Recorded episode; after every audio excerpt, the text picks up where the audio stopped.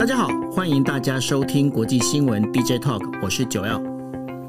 Hello，大家晚安，我是 Dennis。是，那今天现在时间是二零二一年的九月十五号二十四点。那我们今天国际新闻 DJ Talk 呢，帮呃大家把焦点呢，大概会集中在就是整个一个呃，就是亚洲跟美洲这个地方哦。那第一，我们第一则会跟大家讨论的一个新闻呢，是会谈到了在呃北韩呢，它发射的弹道飞弹，然后这个弹道飞弹好巧不巧已经呃就掉到了日本的排他海呃排他水域里头哦。那这接下来会有什么？什么样的一个状况呢？待会我们来跟大家做分析。另外的话，呃，中韩外长呢，他们现在在首尔见面，那同样的在讨论有关北韩的问题。那为什么北韩会发射这样的一个飞弹哦？当然，这也跟韩国他们现在做的一个反潜的一个飞弹的一个预定预定要试射这件事情，还是有一些关系的。那另外的话，拜登哦，他在呃前阵子呃前几天，应该是在上个星期嘛，哈，上个星期跟呃就是习近平有通了电话，那他有邀请。请习近平说：“哎，是不是要来就是见面谈一下？”但是呢，习近平好像没什么反应。那这当中的话，也包括了我们可以会聊到了，就是还有就是英国，英国的那个议会呢，现在是不准就是中国的驻英大使进到议会里面，到底是怎么一回事？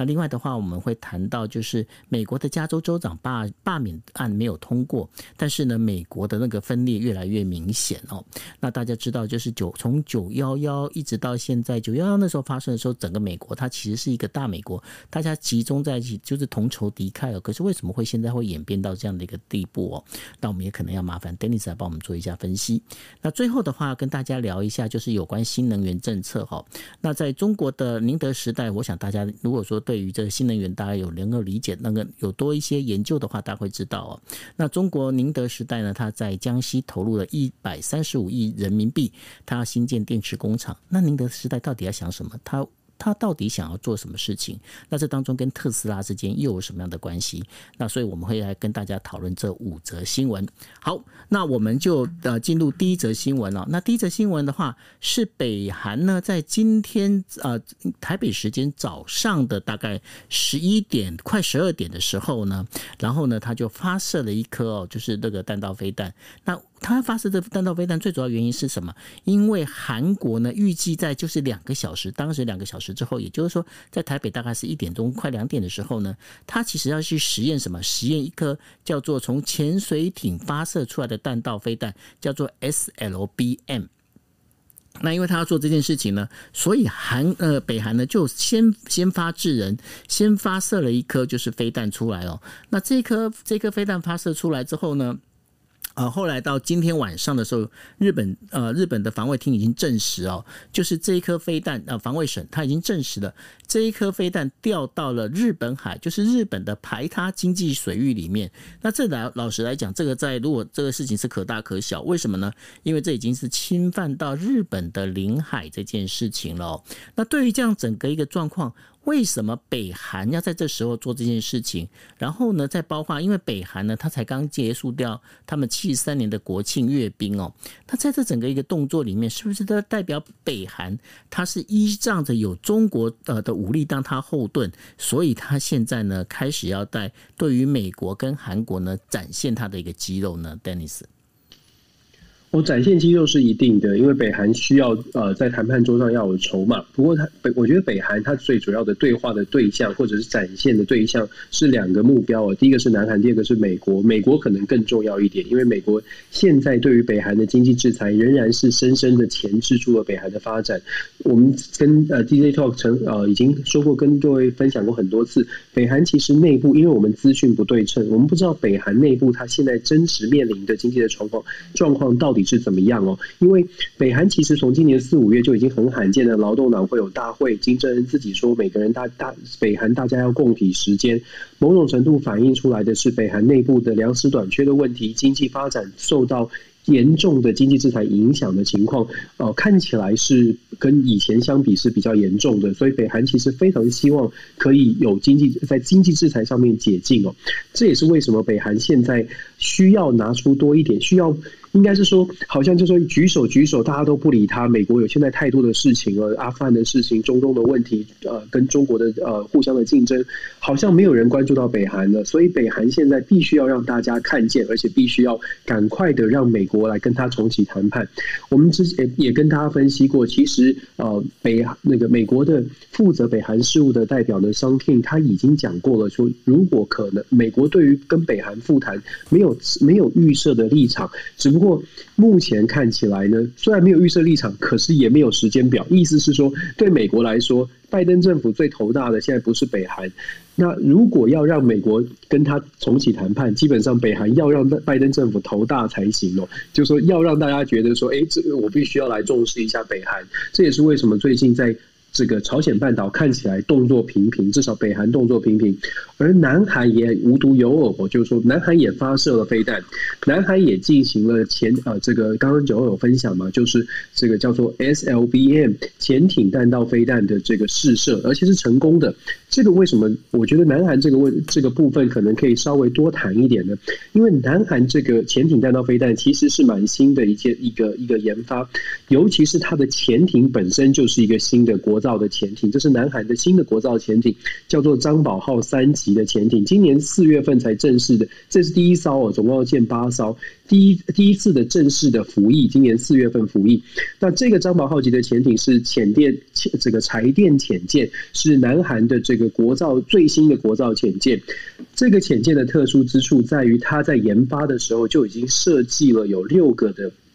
垂直的这个潜舰飞弹，从潜舰发射飞弹的发射台，它是什么意思呢？我们要知道，就是说，呃，潜舰从潜舰上面发射弹道飞弹，垂直的发射弹道飞弹，这个在全球的科技里面呢，坦白说，南韩是第七或者是第八，媒有些媒体报道不一样哦，大概是第七个或第八个国家拥有这样的技术，从潜舰从水底发射这种啊弹道飞弹。南南韩要这样的功能的原主要的原因，其实就是为了要面对北韩可能有的这些核武的射核武核核子弹头的发射台，希望可以透过潜舰在朝鲜半岛周边，在一定的范围之内进行打击，保护南韩。就说可以跟北韩做一个制约的动作，所以南韩发射的飞弹是要强调的是，南韩是有实力来进行对呃来进行跟北韩之间的竞争，甚至是守护南韩。在这个弹道飞弹的这个部分呢，我们还要去强调是。大家会觉得很奇怪哦，就是说，为什么为什么好像这件事情 Dennis 要一直讲？其实有一件事情可以跟大家分享的是，在背后，南韩在研研发飞弹的这个背后呢，有一个条约，其实过去一直绑住南韩。这个条约叫做韩美飞弹指南。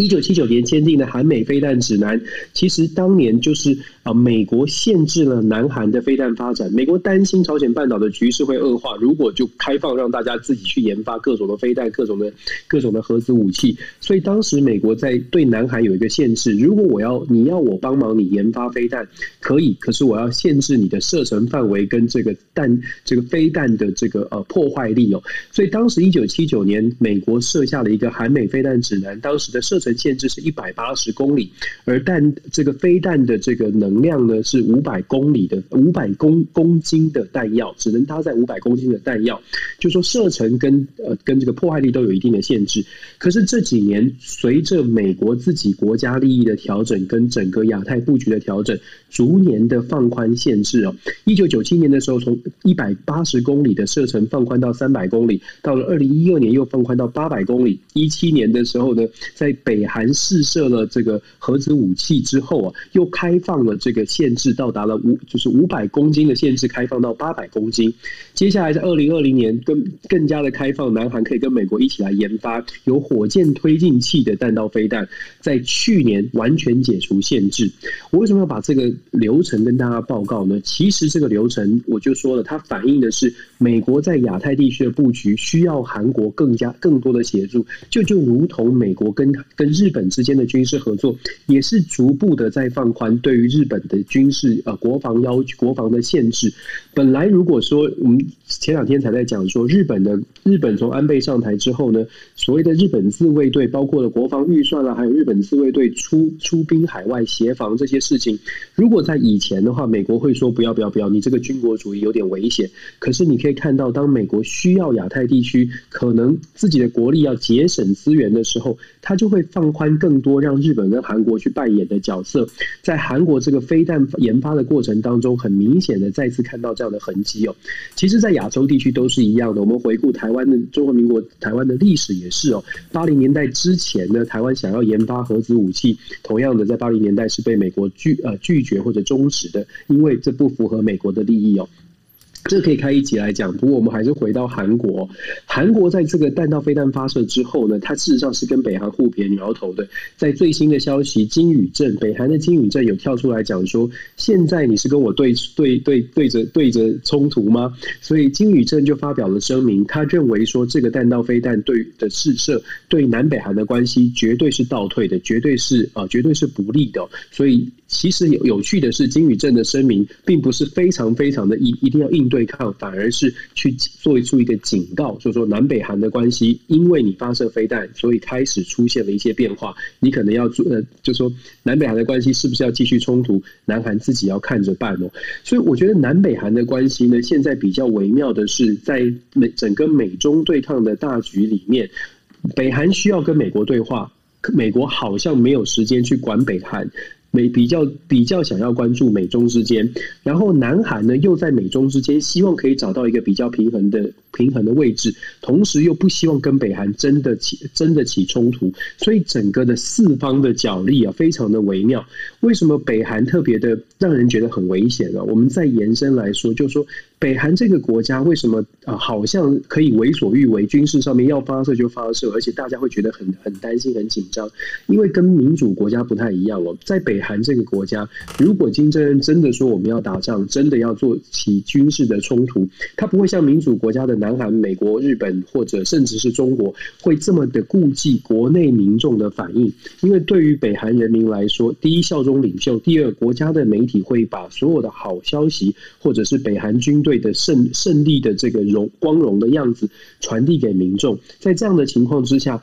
北韩的发动军事冲突的军这个成本。以成本来说是比较低的，是相对比较低的，不是人命不值钱，而是整个的成本在北韩的算计当中会是呃远比民主国家来的低很多。这是为什么大家会这么的担心？如果北韩有比较疯狂的举动，北韩是比较可能去跨越那个红线，真的去做一些比较疯狂的事情，因为成本相对来低来说是比较低的。那我们看到南北韩之间的冲突。看到南韩自己做出了准备哦，觉得呃现在的东北亚的局势呢，出现了比较多的变局，就说大家在秀肌肉。当然我们还没有看到真的会有军事的冲突啦，可是秀肌肉是越秀越大，越秀越明显哦。至少在朝鲜半岛越秀越明越秀越明显。美中之间如何去拉扯的，这个是我们从军事冲突看到外交政治，然后我们再看到台湾应该要如何看待，这个是大家应该来一起来思考的。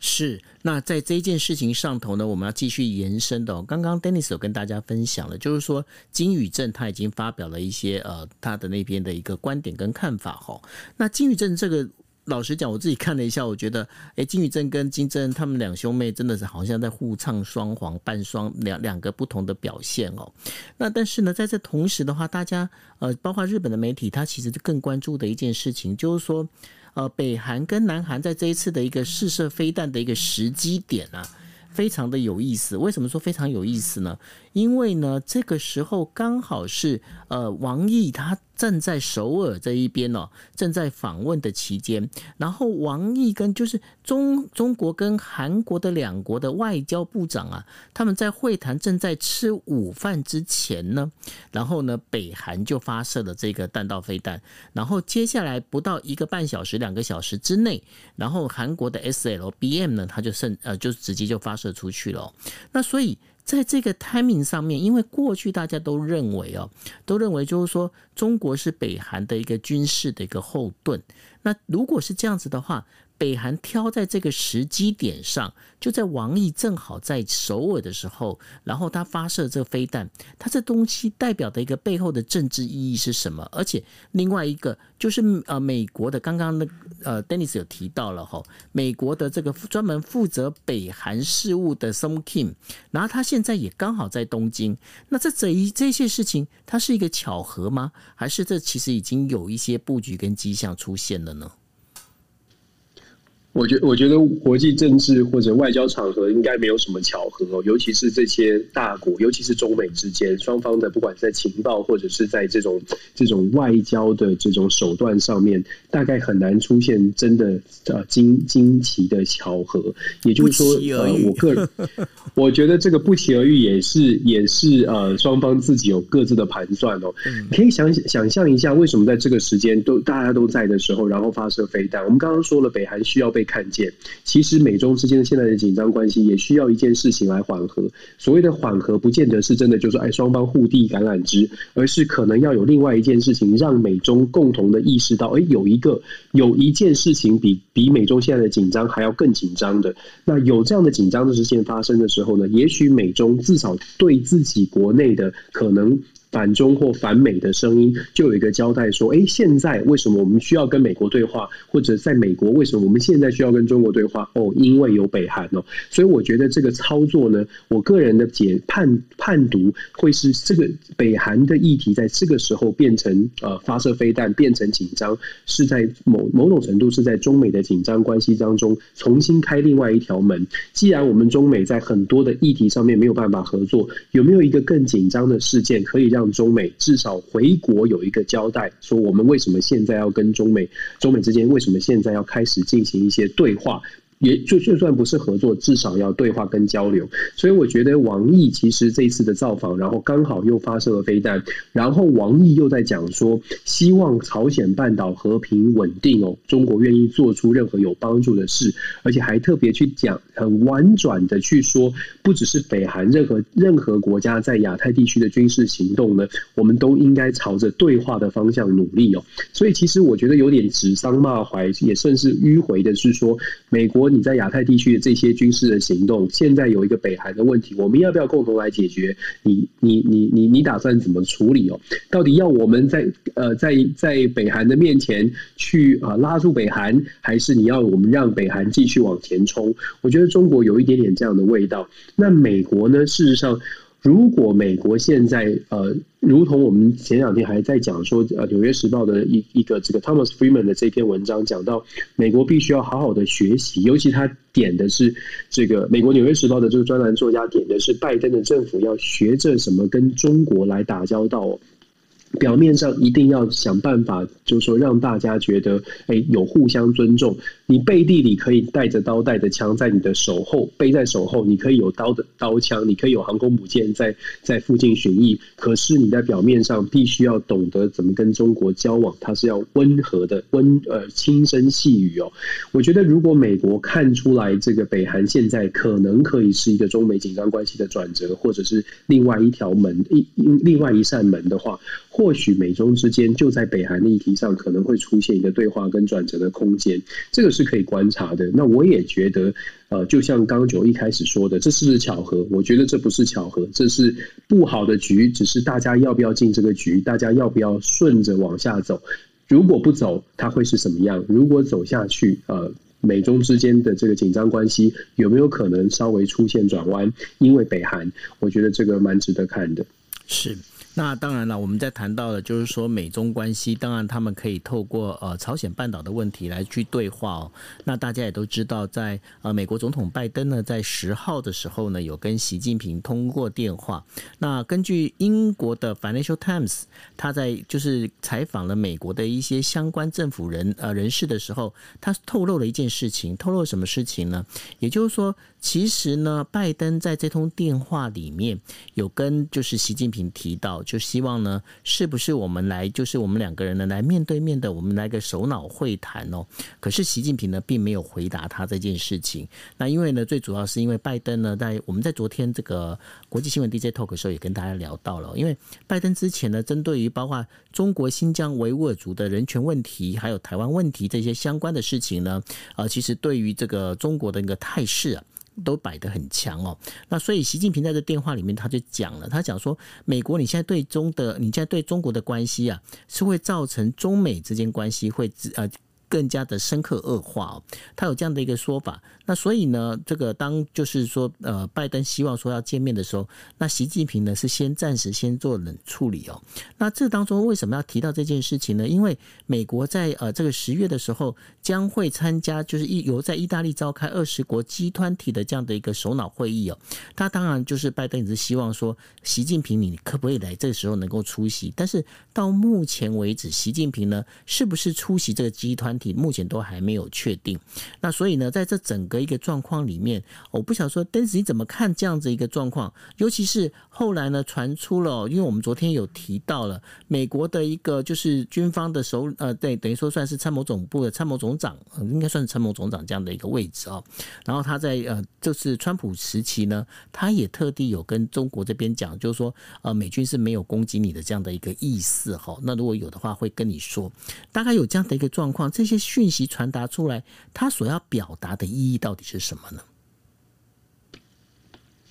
我觉得中就像我们刚刚讲的，我觉得中美之间现在可能双方都在拿捏，说怎么样可以满足国内的这个要国内的需求。双方至少有一个共识，打了这个电话，至少有一个确定的共识是不要进进入到军事的冲突。这个大概是呃，我们可以不不不论谁看，大概都看得出来，就是说双方不想要真的变成呃战争。那要避免战争，接下来是如何找出下台阶，如何在这个双方都已经剑拔弩张，至少在民情有点激愤哦，反中反美在各自的国家里面，反中反反美的情绪都已经到这么高的程度，怎么样传递让更让国内的民众感觉到说，现在美中之间需要有一个对话，需要有互，需要有更多的互动。我觉得这是对于双方的挑战。不过我我倒是觉得，我不知道九欧你会不会觉得很有趣哦？就是说《金融时报》最近好像蛮厉害，就独家一直在挖，他们也没有特别就是突然来一个新的超强的记者，可是独家一直在挖，然后他又不是美国的媒体。可是他又爆料了很多美国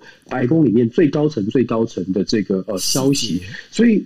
对这细节，而且他讲的细节都是非常的巨细靡遗。对，昨天他在习近平跟拜登的这个电话里面讲到说，呃，习近平好像不太愿意接受拜登的这个 offer，就是说会面的 offer。拜登政府出来是完全的否认，他说这个报道并不正确，并不精确。嗯、那我觉得很有趣，为什么我会觉得说，你想想看，一个拜登团拜登团队，呃。到底是自己到底是真的想要带这个风向，还是说这个其实拜登团队出现了生喉咙跟泄密？我觉得这个特非常特别哦。那如果说要泄密，如果要要露透露风向。我我会觉得，如果透露风向，按照过去美国的这个媒体的发展历史，如果真的要带风正式风向，它可以释释释放讯息给美国的媒体啊。为什么会是《金融时报》？然后拜登的团队当中，他想要，他就这个消息出来，对于拜登到底有没有好处？从白宫的否认，我会觉得这个消息感觉起来是走漏的，而不是真的，就是说美国方面要带风向。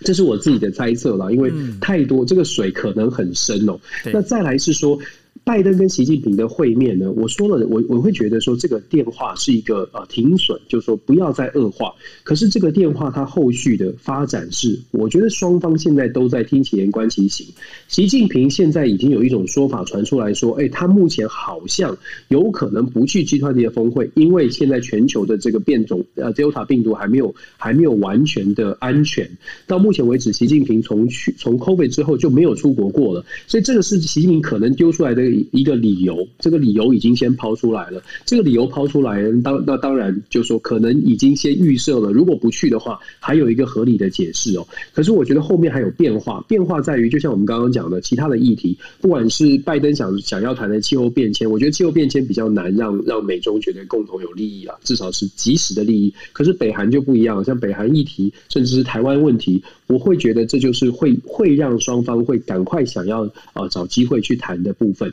美中之间的关系，我一直都觉得说，呃，不是大家想象当中表面上看到的真的要冲突，而是真的要双方都在找台阶下。拜登现在比较大的难难题哦，就跟我们等一下会分享到的，美国自己本身的共和民主的两极化，共和民主党的两两极的对立，让民主党上台之后。过去我们都知道，民主党可能是稍微的比较重视美国的内政，比较想要务实的解决美国内部的问题。对于中国，在拜登上台之前，大家都在想说，拜登可能会中国对中国比较软一点，比较愿意跟中国交往。可是拜登上台之后，为什么对中国还是强硬，沿袭沿袭着这个川普的路线，甚至还打得更硬，表现得更凶狠呢？关键的原因在于。美国的两极的政治，让拜登微弱的这个过半，国会当中的勉强的过半，限限制了拜登或者是民主党哦，要跟中国交往，或者是有有想要跟中国交往的一个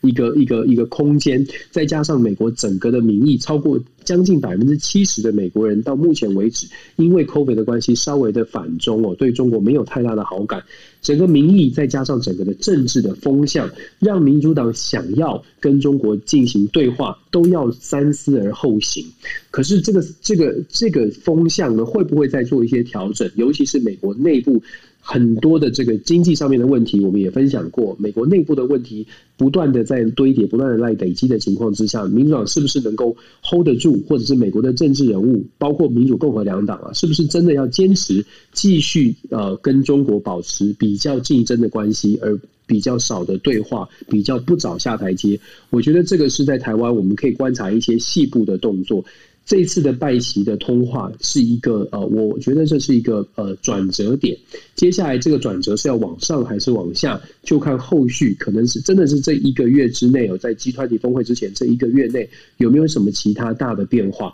王毅刚刚我们讲王毅在北在呃朝鲜半岛的说话，然后接下来可能可能习近平或者拜登之间。呃，有没有其他的？尤其是包包括像是这个美国驻呃中国大呃中国驻美国大使秦刚，是不是在美国又有讲什么话？这些都可以呃作为一个参考的指标。美中之间的关系，呃，我觉得是真的是一个现在对台湾来说，可能要特别放用放大镜来稍微的观察一些小小的眉眉角角。是，那在这当中还有一个小插曲哦，就是小插曲，就是中国新任的驻英国的大使，呃，叫做。郑呃郑泽光，他原本应邀呢是在十五号的时候要到英国议会的下议院参加跨党派的中国小组组织的一个招待会，但是临时被告知哦，因为呃中国还在中国还没有解除对多位英国议员的制裁之前呢，英国议会将不欢迎就是郑泽光哦直接到这个议会大厦来那个访问。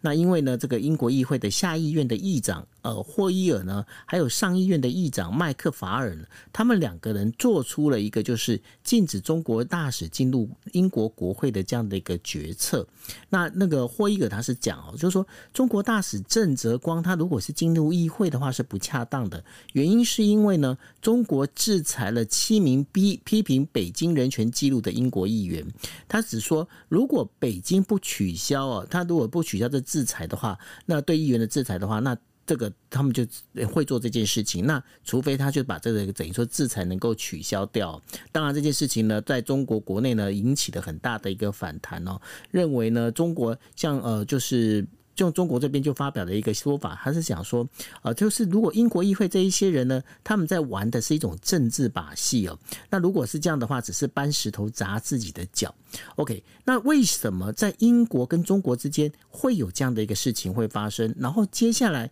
这当中会不会？影响到像我们昨天提到的有关欧盟这整个一个事情，整个欧洲的这些国家对中国现在的一个想法跟概念，或者是他们的一个态度，是不是有一些转变了呢？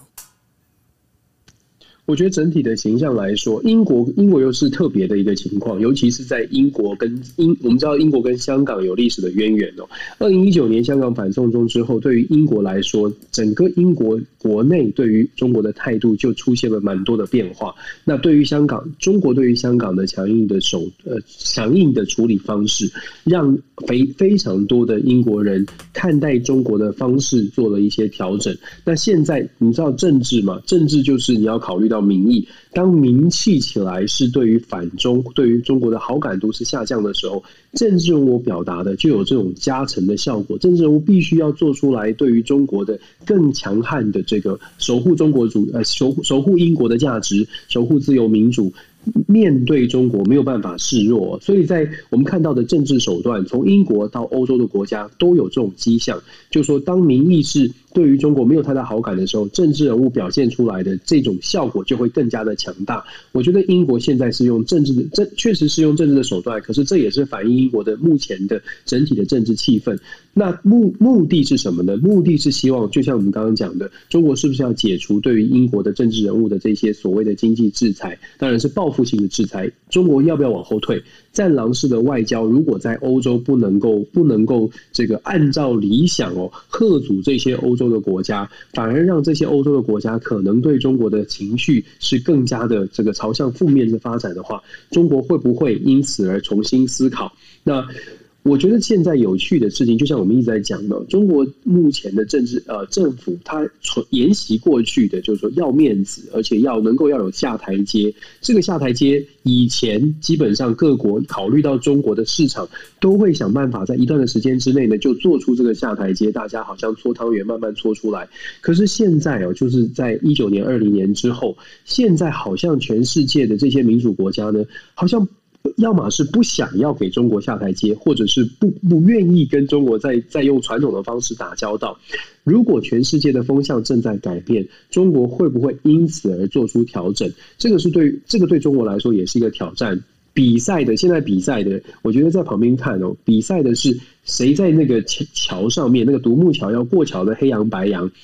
美国、中国、欧盟跟中国在这个桥上都代表着两头的这个要过桥的羊，谁打算要往后退一点？谁打算要这个呃坚坚坚持往前走？这个是很有趣的一个赛局啊！我觉得呃，欧洲国家。尤其是跟中国比较没有太大的这个利益关系的国家，可能手上的筹码更多，会在后面在欧盟国家里面扮演更更大的推动的力量。那这个推动力量能不能强到说让欧盟坚持到底？我觉得这也蛮值得观察的。如果讲到欧盟，我们就必须说，欧盟最近这两天有一个印太战略的草案。这个草案我们大概也分享过，其实这个草案里面就很有趣啊。新的草案里面也讲到说要加强跟台湾之间的关系，新的草案里面要加强跟印太之间的合作。做也有谈到说，对于人权的这个 promote 人权，可是就比较模糊，比比欧洲议会的这个提案会稍微的比较温温温和一些哦。那是不是因为欧洲的国家不同的利益，所以会创造出一个跟中国交往的一个比较温和的台阶，让双方有机会可以对话，有这个沟通的空间？我觉得这个是我们要观察的。不过我还是蛮期待看到说。就说，如果欧洲国家跟中国啊这样的交往方式，到底谁会往后退一些？到底谁会打算要先采取这个动作？我所谓的动作是为了和平，或者是为了对话，先采取啊递出橄，至少是递出橄榄枝吧。我觉得这个是蛮蛮蛮让我好奇的，我会觉得蛮让我好奇的。是，那这个部分的话，我们也还可以持续的观察下去哦。那我们好，同样我们再打回到了就是美国。那大家知道，就是说九幺幺到现在已经是二十年了。那在九幺幺刚刚发生的时候呢，其实整个美国呢，他们就其实就呃，大家的心是聚集在一起的。当然，那种同仇敌忾哈，尤其是看到双子星大厦整个这样的垮下来的时候，当然每个人的心都纠结在一起。但就那时候，其实不分民主、共和两党哦，就是大家其实心都团结在一起，但是呢，那二十年过了二十年之后呢，尤其大家知道，在那个川普跟拜登的选举当中，这个民主跟共和的这个共和党两党啊，这好像感觉越走越远。那这当中呢，可以从这一次的美国的加州州长的这个呃，就是罢免风波里面哦，也可以看得出来哦。虽然这一次的罢免案投票率呢大概是百分之四十九，那后来呢，这个整个反对罢免的这样将将近是七十点七百分之七十点七，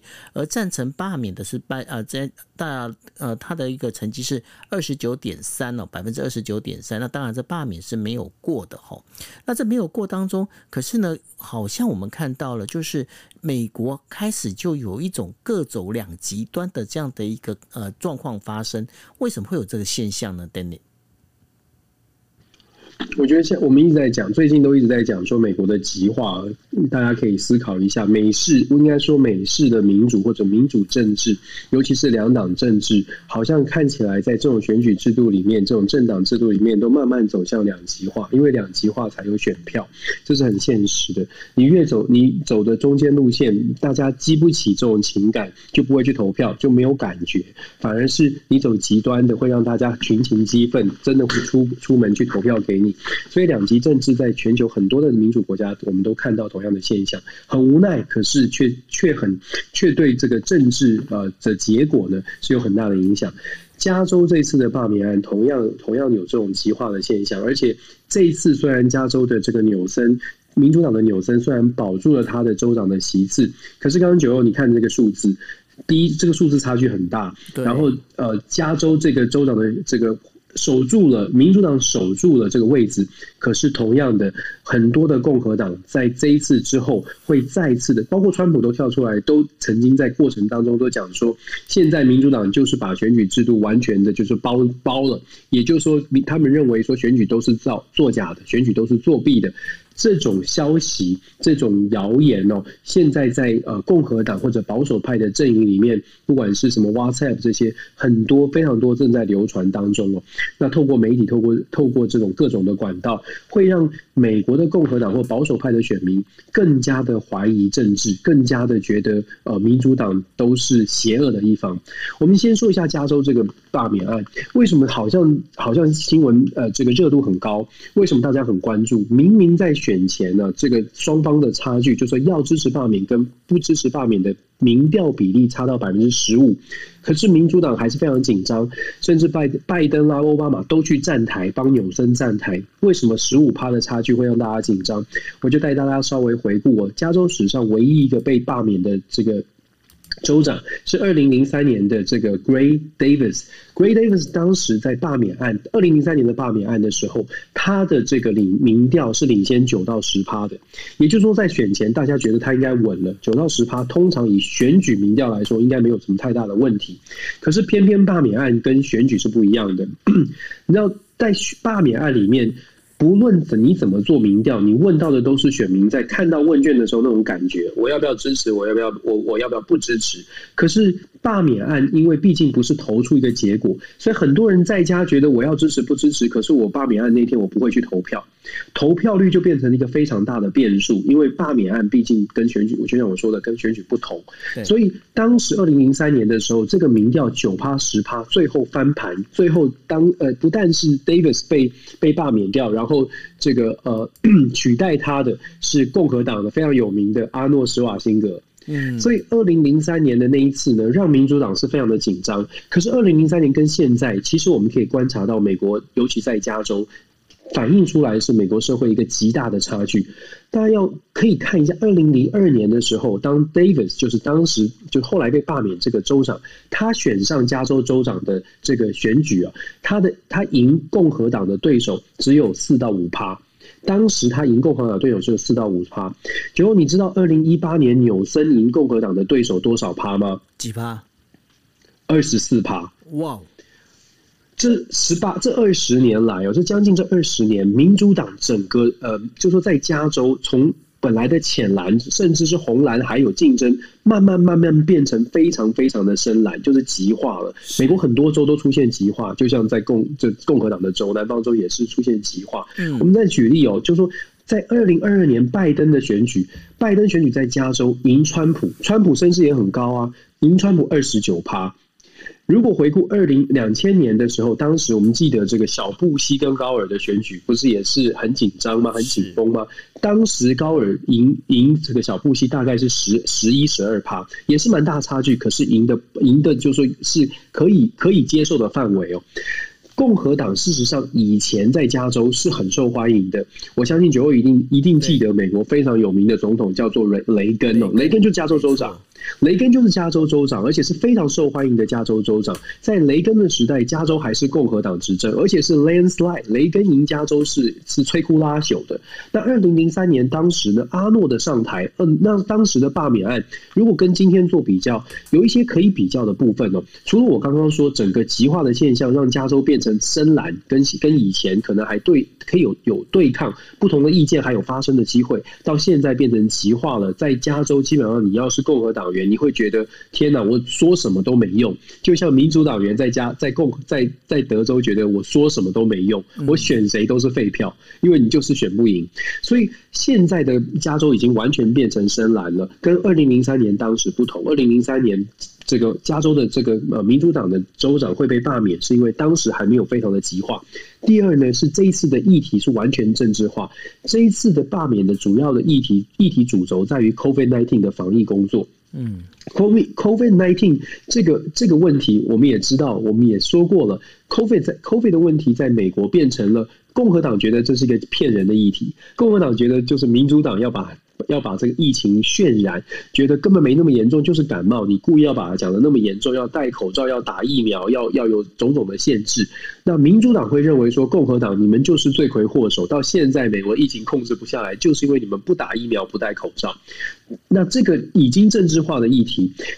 二零零三年的时候，阿诺·史瓦辛格就非常的聪明哦，他他他在罢免案里面扮演的角色就是说，他虽然是共和党，可是他在民主党的议题里面，他是走中间路线，他甚至是支持堕胎，这个跟共和党传统的路线不太一样，所以走中间路线就让罢免案成案。可是这一次啊，你可以看到，不只是两极化，连候选人都非常的极端。共和党的这个候选人，他跳出来，他走的不是中间路线，他走的是极右派路线。他说，他如果上任之后，一定会取消所有的口罩禁令，也会叫大家都不要打疫苗，然后也会有也，你看多奇怪，多多么的多么的夸张，就是两极化到这种地步，就是非常的夸张。所以今年跟二零零三年，你看到的是整个的极化的现象，就是。基本上一人一把号，各吹各的调。一个美国可是两个世界哦，所以在这样的情况之下，我们从加州的州长选举，为什么我们会特别去讲说美国的极化是非常严重，或者是全球的民主制度其实都遇到同样的挑战？就是说，如果我们继续是两党政治，而且如果如果永远一直都是所谓的一个选区只能选一个人一个席次出来，我们常常就会看到，因为只能有一个，只能有一席。你一定要变成声量最大的，你一定要你一定要抢占那个媒体的焦点，一定要引领议题、独领风骚，你才有可能变成那个当选人。在这样的情况之下，极化的现象就越来越严重。加州纽森守住了州长，可是他创造出来的是另外一个讯号，就是。共和党，你可能要在其他的地方更加的团结。共和党会有私底下这些讯息会不断的流窜。你看这些民主党人所掌握的地方，他们完全把选选举给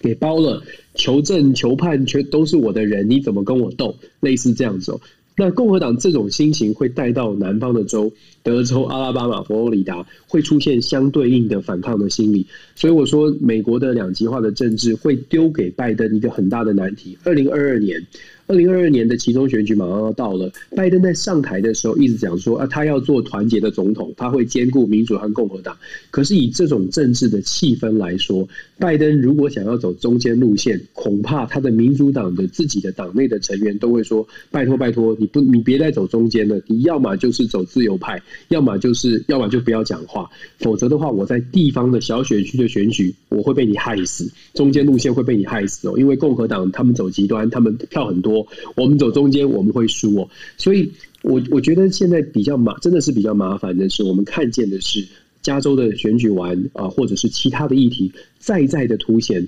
现在的美国完全是正在就是走回了非常极端的现象。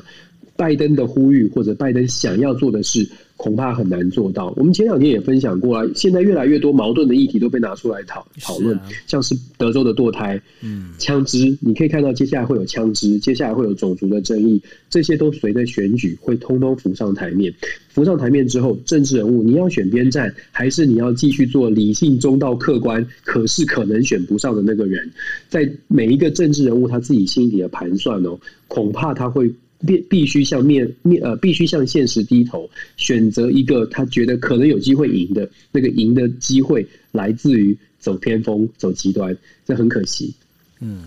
所以呢，呃，接下来其实呃，不只是美国，还有我们在讲的，包括日本，那还有就是韩国，接下来都有一些选举要发生。那这些选举当中，他们包括选举制度，然后呢，还有这整个一个他们对整个国家的整个会影响的这个事情呢，也许。Dennis，我们是不是找个时间来聊一下这个各国的选举制度它之间的优劣点？尤其我对于那个日本的那个小选区制啊，我一直是很有兴趣。那我想说，跟我们再可以来大家聊一下这样子。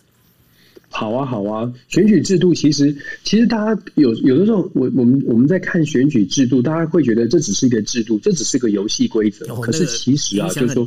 游戏规则，你知道吗？就是说基本上呢，在在我们的英文叫做 institutional setting actually shape the behavior，就是说。制度其实会形塑你的行为。我常常在上课的时候跟学跟学生举例哦，就说你看那个路边的测速照相，这个测速的时速的限制是，譬如说五十公里、四十公里，你觉得那个那个就是那个就速限就是一种制度的规范，一个法规。那它在它法规立在这个路边，对你的行为有没有影响？当然有影响啊！你看到这个速限四十，不管你再想开快车，你你会担心你会被抓，你会被测速照相，所以你会把你的速度调调慢一点。所以制度会限制你的行为是完全是合理的。那我们说选举制度一样的，如果就像我刚刚讲的，如果一个选区小选区只有一个人，你不会考虑第三名的，这是一个很很合理的逻辑。如果你知道只有一个人会选上，你顶多考虑前两名。你第三名连看都不看，意思就是说你根本不会考虑小党。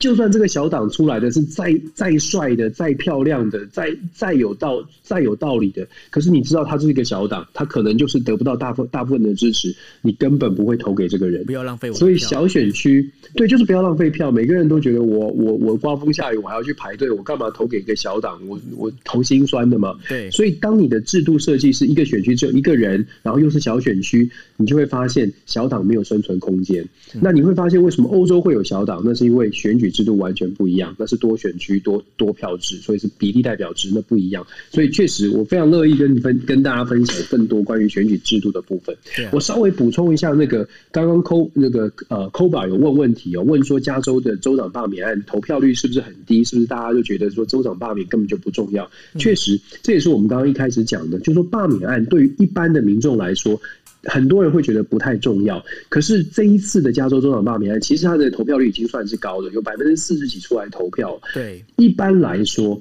美国的投票率真的是挺低的，就是其中选举或者这种罢免案的选举，其实投票率是非常低的。我们我们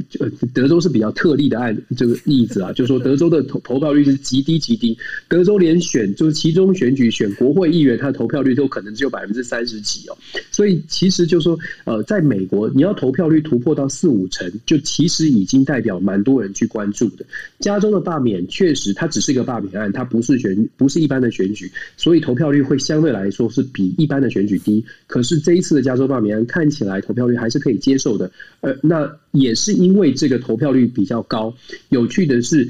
出现的这个七十对上二十九，代表的是民主党反而被通通被被激化出来。拜登跟奥巴马的站台，搞不好还真的有效。本来在预期是说，如果拜登和奥巴马出来站台，会不会把共和党这种讨厌民主党的人都冲出来投票？看起来好像没有这样哦。代表是说，共和党可能真的觉得，诶，反正就是我投了也没用，我出来也没用。所以其实共和党的投票率可能相对来说，在这次是比较低的。反而是民主党比较有危机意识哦，但是还是一样的，两极的情况还挺严重。是，那我们谈完了政治之后呢，我们来谈一下，就是包括了这个新能源的部分哦。那中国最大的车用电池制造商宁德时代，他们计划在中国江西的宜春市要建立一个新的电池工厂哦。那这总投资金额是高达一百三十五亿人民币。那它生产的当然就是最新型的那个呃，就是锂电池哦。那这当中，这最主要是要提供给就是呃电动车 EV 电动车使用。那目前呢，就是他们在整个一个计划里面呢，这整体的这个电池的产能到二零二五年的这个时候呢，会将是二零二零年的五倍哦。那也就是包括了，就是呃，会有六百 k 瓦那个。Gigawatt 这样子一个就是大概的一个生产的一个功能哦。那因为宁德时代它最近在做的一些事情哦，其实可以跟大家分享一下哦。宁德时代呢，他们其实不是只有单纯只做电，呃，等于说电池而已哦。他们在做的一些事情，他们在做什么？他们在做呃，他们有一个口号叫做风啊，然后风应该怎么讲？风风力风呃风力发电，然后太阳能发电，然后呢还有储能储能，还有那个就是包括换电，然后还有充电的这样的一个装置哦。也就是说，他们在这几个一个项目里面，宁德时代它现在最大的野心是想要做什么？它要做一个完整的一个储能的一个方案。大家在想哦，为什么会把风能跟呃就是太阳能两个加在一起？因为哦，大家如果如果是知道的话，风能跟太阳能呢，其实跟呃，就是我们在讲的，我们现在经常看到，不管是水力发电也好，火力发电也好，它最大的不同在哪里？因为最大不同在于风力发电呢，会有一些瞬间的一个发动，呃，等于说高的一个电量出现哦。当这瞬间高电量出现的时候呢，你必须要有个储能装置，因为你如果没有储能装置，或者比方说你风力发电，你就停止那个就是我们在讲的那个风扇扇叶它停止转动的话，你所要耗的能量可能会更多。但是呢，因为风在吹的时候，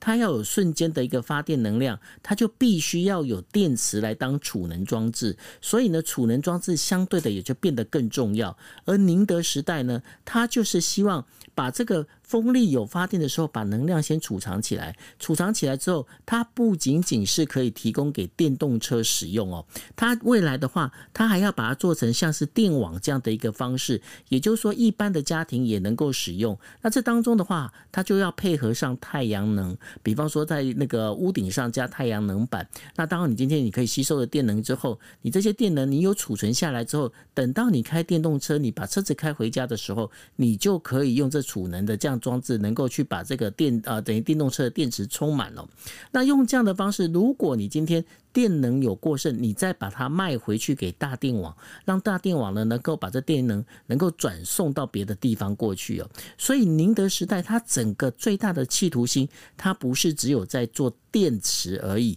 而是它要做整个一个我们在讲的新能源的全面的一个 solution。那他在做这件事情的时候，尤其是它目前呢算是呃整个。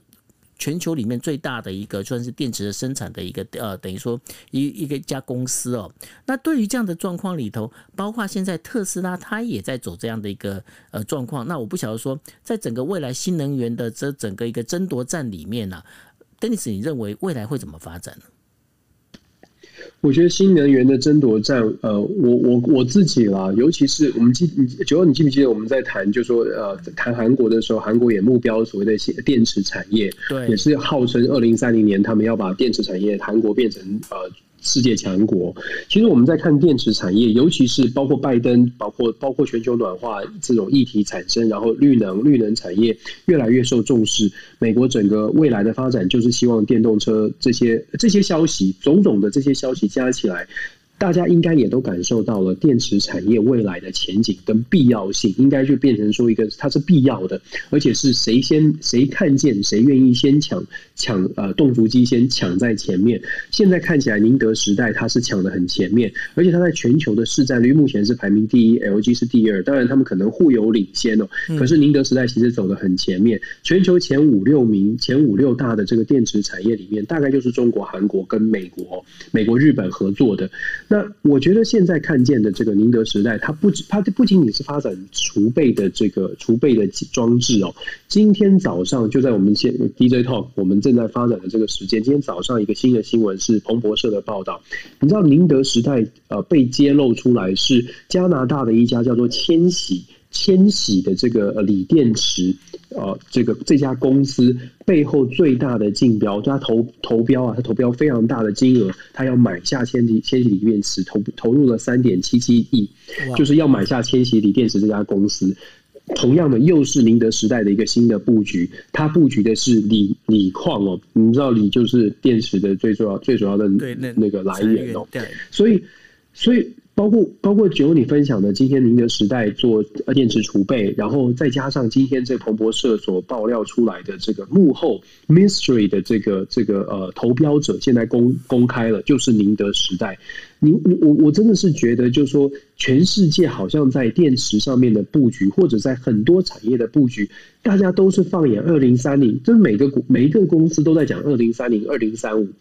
华不知道大家有没有看到华为什么二零三零要让六 G 上市哦？对，不管就当然有一些朋友说啊，这个是又是又是吹牛的啊，什么什么六 G 又是太太疯狂的想法。但是我会觉得说这些讯息，它不管真假，我觉得在尤其是我会从台湾的角度去出发说，那台湾要做什么事情？就是就算就人家是喊喊出来的，韩国也在喊啊，喊三支箭嘛，又是锂电池，又是半导体，又是疫苗。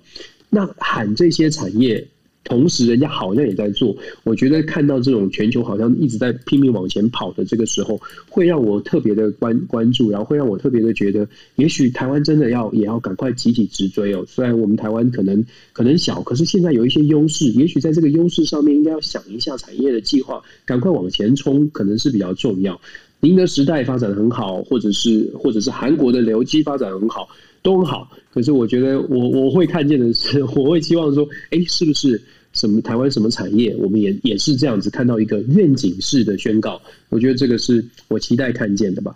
对，因为呃。老实讲，就是我们经常在讲护国神山，护国神山呢、哦。那这个护国神山能够护国多长多久的时间？那我们是不是也应该要对下一个时代，然后下一个产业里面，我们有一个新的一个想法跟新一个新的一个认识哦？我觉得就是呃，应该这么讲，就是如临深渊，如履薄冰哦。就是在这个整个一个状况里面，我们觉得还是不能太过自满，把这个该做的，然后把该去思考的东西，我们还是要把它想清楚，对吧？没错，没错。OK，好，那呃，这就是我们今天跟大家带来的国际新闻 DJ Talk。那呃，Dennis，你后面还有什么要补充的吗？呃，我这两天啊，跟大家分分享，我这两天在面试我的学生。昨天美国台风假。然后前呃这个礼拜我公告了一个我的这个研研究助理的职务哦，是非常便宜的，呵 呵这个没我没有办法给他更多的薪水，因为学校有规定，一个小时就是七块七点二五，就说这是我们学校的规定，就是我没有办法给很多钱。去年我同样这个研究助理的这个位置呢，就很多人来应征。当然不是因为我的关系，是因为钱的关系哦，是因为真的很多学生他包括麦当劳没有办法打工，很多地方因为 COVID 的关系没有办法有工作的机会，所以去年我我这个研究助理位置就很多人来申请，今年更多，一个位置才一礼拜一才 PO 出去吧，就十几个人就是要要要来要来。要来要来问，就是说要希望可以坐这个位置。那一个礼拜我也没有办法给他们多少多少时间，因为学校学校规定就只能十到二十个小时，所以其实也就是呃几百块钱美金。当然了，这样讲好像好像好像呃我不知道算多还算少，不过就是很简单的工作，可是有一点零零花钱。那我的感触很深，因为我面试的几个学生，他们都告诉我同样的事情，就是他们没钱，然后他们很需要帮助。我你知道，觉得我们这种人，就是我们听到每一个都想要帮，我们听到每一个都觉得哇，我我好希望我可以给你哦，我好希望就是这么多学这么多的。学生，我们的孩子都都都这么需要帮助，而且每一个人看起来都是真的。呃，如果少了这个一一个一个一个礼拜少了这一百多块钱，可能就可能就要多吃几次的面包，多吃几次的很便宜的这个一块钱的食物，你就会想说要要多做一点事情。那我在面试或者我遇到这样的看到这样的真实的美国的时候，我常常会想说，我们真的要让大家。就是真的很希望大家可以有机会也看到我所看见的美国的样子，然后我们在想说，在台湾应该要做出什么，应该要做什么样的准备，而不是只是觉得，哎，美国好像好像一切都世界好像一切都很都很美好，呃，所以有时候有点感触了，就是想。想看到的美国看到这样，然后想想不到，呃，我自己来美国之前觉得美国好像也都你知道很繁荣，然后一切都很漂亮。可是来到了美国之后，发现哇，这个贫富的差距，而且是少数族裔他的他可以获得的这个呃，不管是教育资源，还有各种的呃社会福利、社会的帮助，真的有很大的差别。我我。我觉得这这几年感受好深好深，因为教第一线教这些学生的关系吧，嗯、所以就希望说大家这多珍惜我们拥有所拥有的，然后呃该努力的时候该做的事情，我们真的是还是努力的做吧。是，其实一种感触啦。你这种感触，我在呃在日本当了十几年记者的时候，我自己就有这样的感触哦。那因为台湾很多人都会觉得说，哇，日本好像很棒哦，日本很干净，然后日本人很和善，这样。等等等等，这样的对日本很好的这样的一个算是呃，应该印象或观念哦。那其实我在日本待了之后，我也知道，就是说，因为毕竟我们必须说实话，呃，不管在哪个社会，它都一定是有好也有坏哈。那所以呢，那那时候我在日本，我就看到了很多我觉得说日本让我觉得不可思议的地方哦。那所以呢，我后来为什么我从二零一七年开始会开始一直在写日本，然后我写的日本的话，我不会是完完全全就只告诉你说日本有。多美好，不会哦。那我还是会把日本的一些，包括它的一些呃。怎么讲？就觉得不可思议的贫穷的地方写给大家看。比方说，像你应该很难想象哦，日本的高中女生有很多人，他们是没有钱可以买卫生棉，他们必须要用什么？用纸巾，用那个就是那个厨房纸巾。而且他是因为他们去打工的时候去偷了纸巾，然后垫在他的那个就是呃就是 underwear 里面，然后这样当成一个卫生棉来用。你很难想象日本是有这样的一个状况，但是它明明白白就是发生在那边。所以呢。其实我觉得说你刚刚的这样的有感而发，我是完完全全可以理解。因为像我看到日本在贫穷的这一块的话，也是相当的贫穷。那当然我们也要这样讲，就是说在台湾，当然台湾也有很好的地方，那台湾也有很多需要改进的地方。毕竟这都是社会人类他一个共同的一个状况。对吧？嗯，没错，没错。是我们，我们太，我们是不是老了？不会啊，因为没有，因为我觉得，我觉得，因为我们是站在一个很平时的一个角度去看，然后告诉大家是这样的一个状况。当我们看到很多歌功颂德，或者是很多的贬义的时候，其实我们是希望把那个水平线拉到一个正常的，就是跟我们眼睛同样的一个水平线的一个视角。嗯、我想这也是国际新闻 DJ Talk 希望带给大家最主要的一个。呃，重点在这里，因为我们希望，当然我们必须讲，我们每个人，我我相信我跟 Dennis，我们在很多我们在对于政治，我们对于国家的一些思考，不不管不哪个国家的那个思考，我们可能我们在我们自己心中都有我们自己的天平在那边，但是呢，我们希望的是能够把这个东西用更平时，然后当然这会是带着我们自己的一个想法的一个观念，把这些观念带给大家。那然后我们带给大家的时候，我们不是要跟大家讲，就是说哦。这个就是对的，没有。我们其实要告诉大家，这是一个开放性的答案。你到时候你可以去思考，到底怎么样才是对的，对吧？没错，没错，就是重点，就是希望把这些讯息，我们的角度的讯息分享给大家，不是要洗脑或带风向，而是希望大家一起来思考。所以我常常说，我们一起跟所有的线上朋友一起来学习，有这个学一起学习的机会，是很感恩、很感恩的，真的是非常感谢。对，对，因为我们只是拼命的读资料，然后把资料再告诉大家，然后也希望大家能够给我们有更多的一些回馈跟 feedback，对吧？没错，OK，好，那我们今天的节目就到这一边喽。那非常非常谢谢大家，大家晚安喽，拜拜，晚安，拜拜。